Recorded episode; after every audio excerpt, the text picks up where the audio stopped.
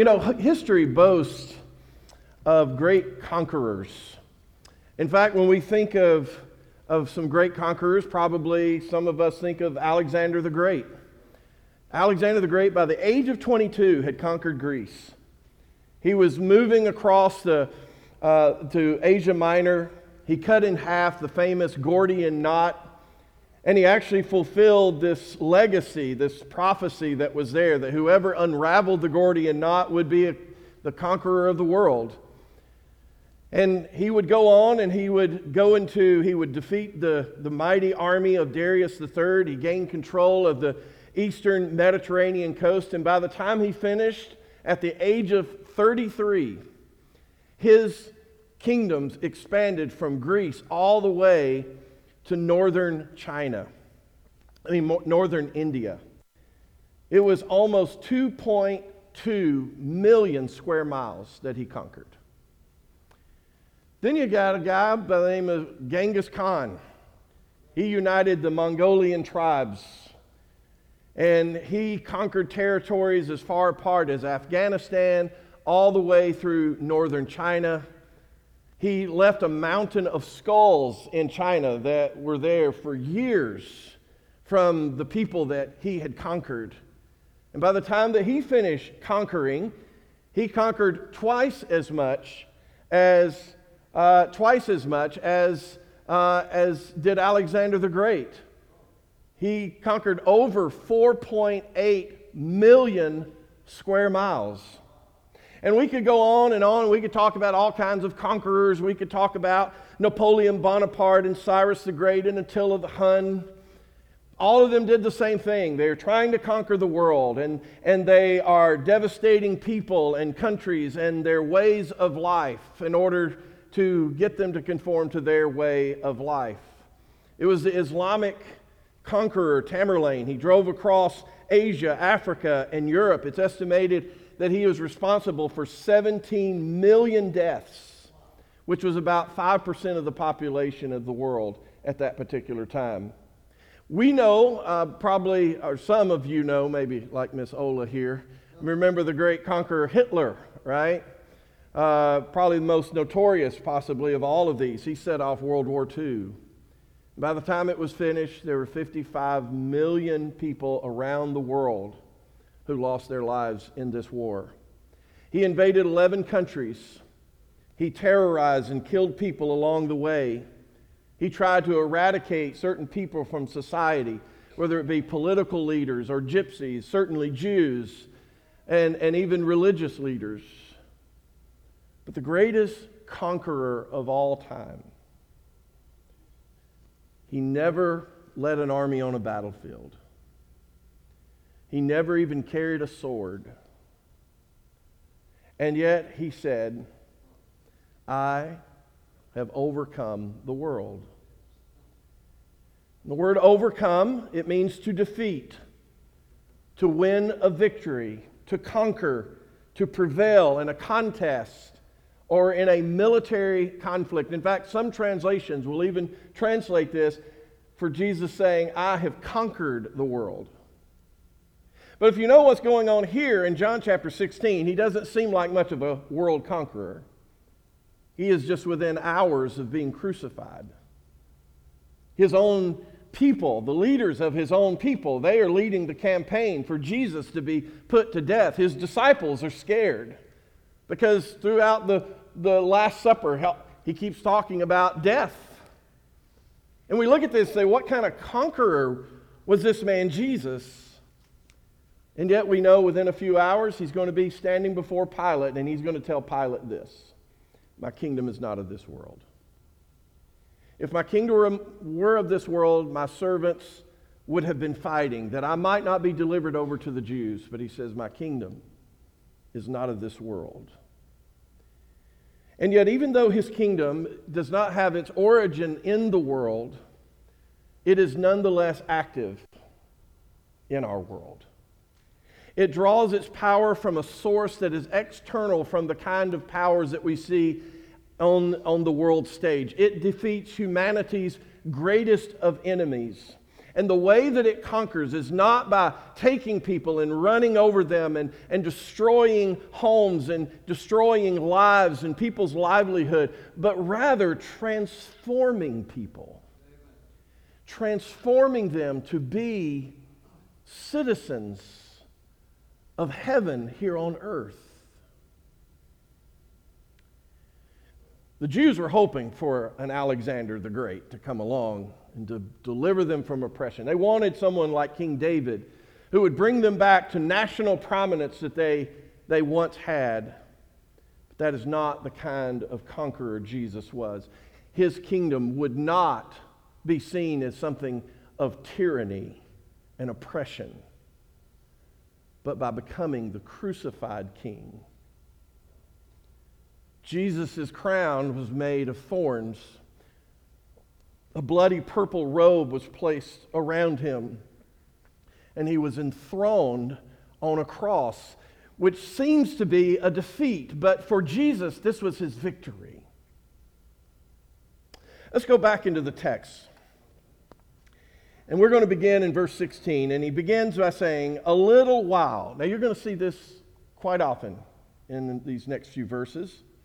A little while, and you will see me no longer, and again, a little while, and you will see me. So some of his disciples said to one another, what is this that he says to us, a little while, and you will not see me, and again, a little while, and you will see me, and because I am going to the Father. So they were saying, what does he mean by a little while? In other words, this is throwing them off. Said, we do not know what he's talking about. Jesus knew what they wanted to ask, and he said to them, is this what you are asking yourselves, what I meant by saying a little while, and you will not see me, and again a little while, and you will see me? 7 times that phrase, a little while, is mentioned in our text. And they are confused, and understandably so. Jesus is saying, look, in a little while you're not going to see me, but then in a little while you are going to see me. Sounds like a riddle, doesn't it? But then Jesus moves on and he goes into kind of a parable. Look at verse 20. He says, truly, truly, I say to you, you will weep and lament, but the world will rejoice. You will be sorrowful, but your sorrow will be turned into joy. When a woman is giving birth, she has sorrow because her hour has come, but when she has delivered the baby, she no longer remembers the anguish for joy that a human being has been born into the world. Jesus says that this sorrow, he actually doesn't say that this sorrow will be replaced by joy. He says it will be turned into joy. At first, the cross causes this deep anguish and pain for his disciples. And he compares it to a woman who is experiencing for the first time the labor pains. But he says that once it's finished, it will be turned into joy once that bundle of joy comes forth. So while it seems like something of pain and anguish, it turns into something that is joyful. He says that's the cross. That's what I'm trying to talk about, and yet they still didn't quite understand, and we probably wouldn't have either. The background of these words actually come from Isaiah chapter 26. In Isaiah 26, it talks about these two cities. And it makes this correlation between a little while and about this pregnant woman. He says that there is this lofty city. They have exalted themselves above God. They are corrupt. They are unjust. They are an archetype of rebellious humanity. They are destined to be ruined, and they will be replaced by a strong city, which is the New Jerusalem, where God will reign as king over his redeemed people. Isaiah combines a little while with this woman who is pregnant, and she has these labor pains. And in this message, in this song, really, that Isaiah gives, we find this message of judgment. They're going to go into Assyrian and Babylonian captivity. But it's also mixed with a message of hope. because one day they will be delivered in the future.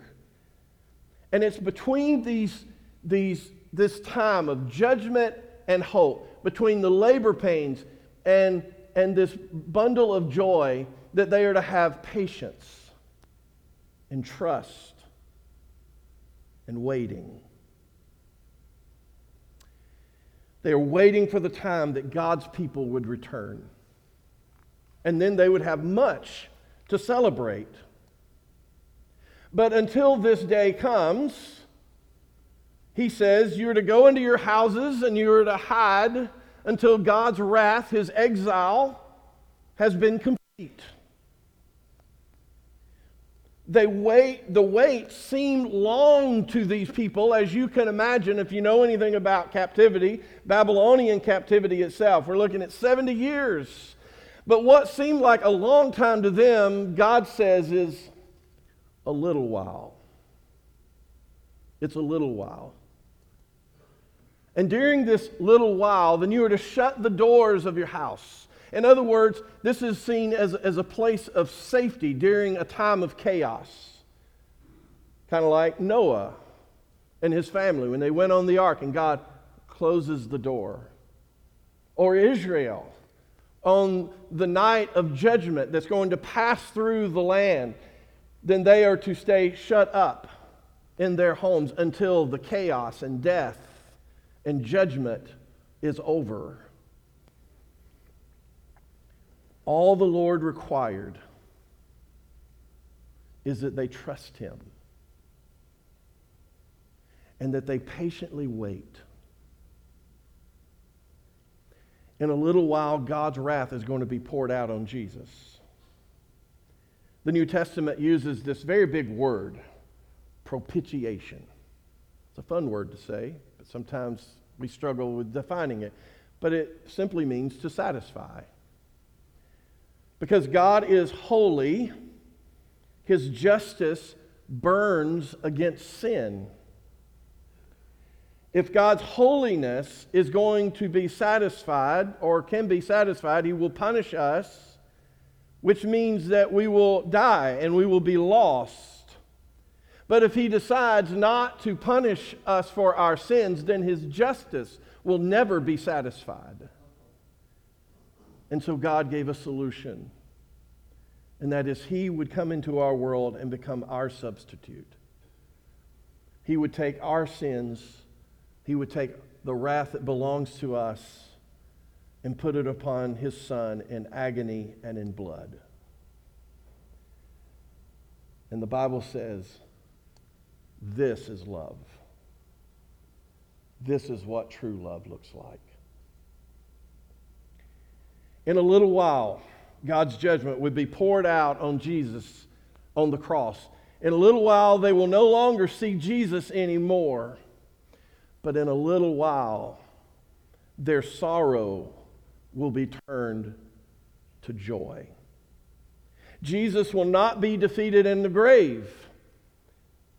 But he says, in a little while, they will see him again when he emerges from the tomb in resurrection. Jesus conquered the power of sin by his obedient life. You see, that's why his holiness could be satisfied. It couldn't be satisfied me dying for you or you dying for me, because we've got our own sins.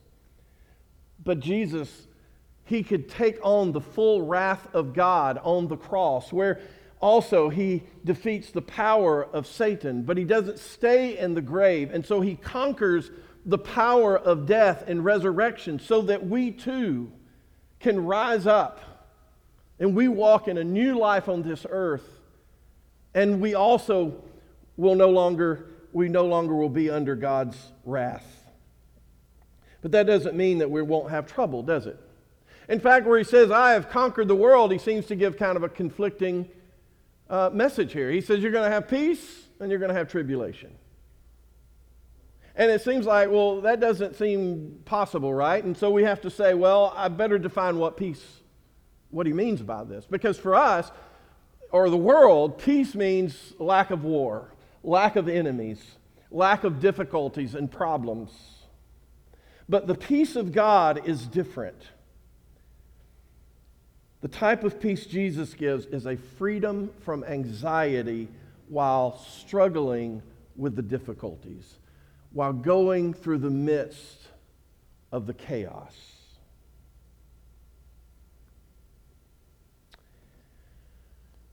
Let me say this, and this is so important. Becoming a Christian doesn't mean you're not going to have trouble. There are so many in the world that get discouraged with God because they have trouble, they have problems, there's chaos. They look around and they see injustices. The world is hostile to the things of God. And we can expect to have struggles and conflicts. In fact, the Bible tells us very clearly that we are in a spiritual battle. It is a spiritual battle. There's things that's happening in the unseen. And Christianity is always going to clash with culture because we think differently about sexuality and gender and right to life. We think differently in how we see humanity and how we deal with humanity. If God's people are in this world, they will be pressed. They will be crushed in spirit at times, like that of a mother in labor. When Jesus speaks of peace, though, it is an inner confidence. It is the inner confidence of a warrior who is weary and thirsty and outnumbered, but who fights bravely on because they are confident of the outcome, because they know they've already won. Jesus says, take heart. He says, be courageous. The victory of Jesus over the world, it's going to outweigh all the threats that this world throws at us. He didn't say, take courage, you will overcome the world, does he? He doesn't say, I have overcome the world, so you can too. Even that's not very comforting, is it? I know we got some golfers out here. Got one going on scholarship this fall. But some of you may not be as good as Adam. Or maybe you go out with the pro. The golf pro, and they get up every time and they hit it from the tee shot onto the green, and they look at you and say, I did it, you can too. And probably even Adam, as good as he is, would say, no, I can't do that every time. And so when we look at this, we have to see Jesus says, I have overcome the world. Have courage. I have faced the enemy and I have vanquished him. I have done it before and I will do it again. That's your victory. Trust me. Have patience. Wait on me. We are interim citizens of the kingdom of God. And we are looking back at resurrection. We know that great victory that was there through Jesus' death and resurrection, right? But we're also looking forward to the second coming, and it will be here in a little while. And like those who were waiting to come back from captivity, a little while for God, it may seem like a long while for us, but he says, be patient. Trust me. Read the stories of Israel and you will see that I always delivered. The time will come. Take courage. He has already overcome sin and death. And that is true peace. That's the kind of peace that Isaiah spoke about back in chapter 26. And he says, in the path of your judgments, O Lord, we wait for you. Your name and remembrance are the desires of your soul. But actually, this is the verse I want you to see from verse 3. You keep him in perfect peace. Who? Those whose mind is stayed on you because he trusts in you. When Jesus says, I have come to give you peace. Peace comes to us in the midst of our conflict, in the midst of the world going off in chaos that we see right now in our world. And we wait on him. Our minds are stayed on him. We trust him. To understand the peace of God, we must understand that human beings are natural enemies of God. Every single one of us have been. We are born with this nature that seeks to please itself, that wants to be our own God. We want to dictate what is good and evil. And because of that, we put ourselves at odds with the perfect Creator. And no matter how hard we try, we can't create peace. Because our best efforts on our best day are nothing but filthy rags, polluted garments before the holiness of God.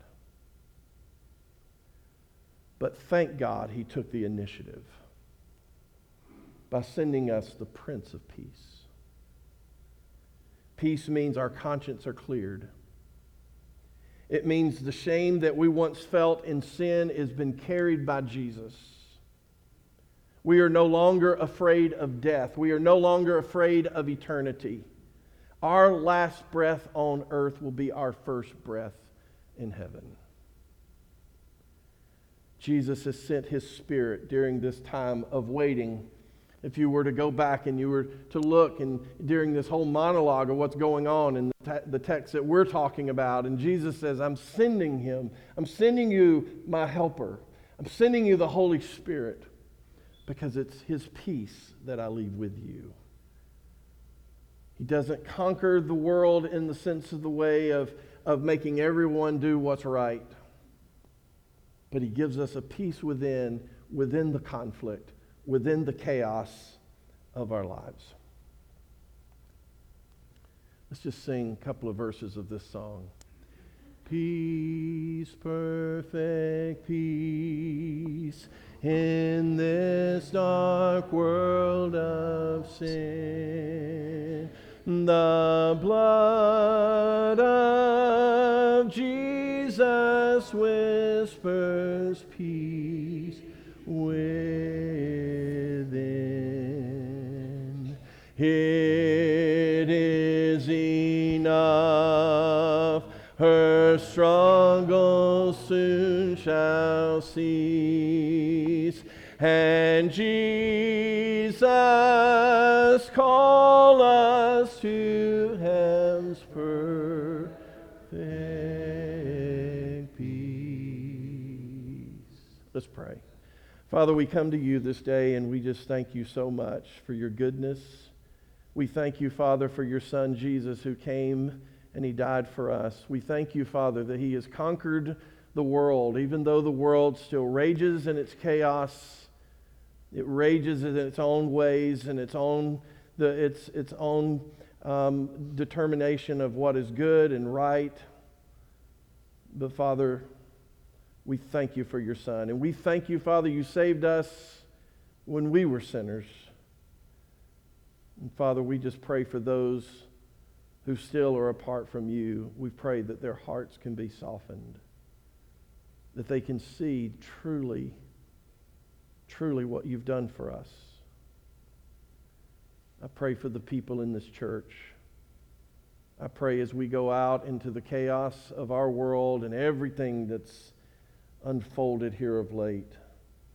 And there's going to be awful and nasty things, Father, that's said about us, but no worse and certainly not as bad as your own disciples at times throughout world history.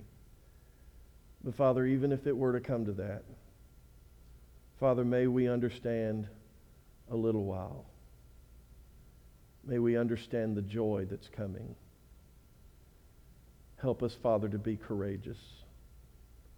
Help us to trust you and to wait patiently for you, because we wait for your coming when finally this world will be completely turned over to your Son. And it's in Jesus' name that we pray these things. Amen.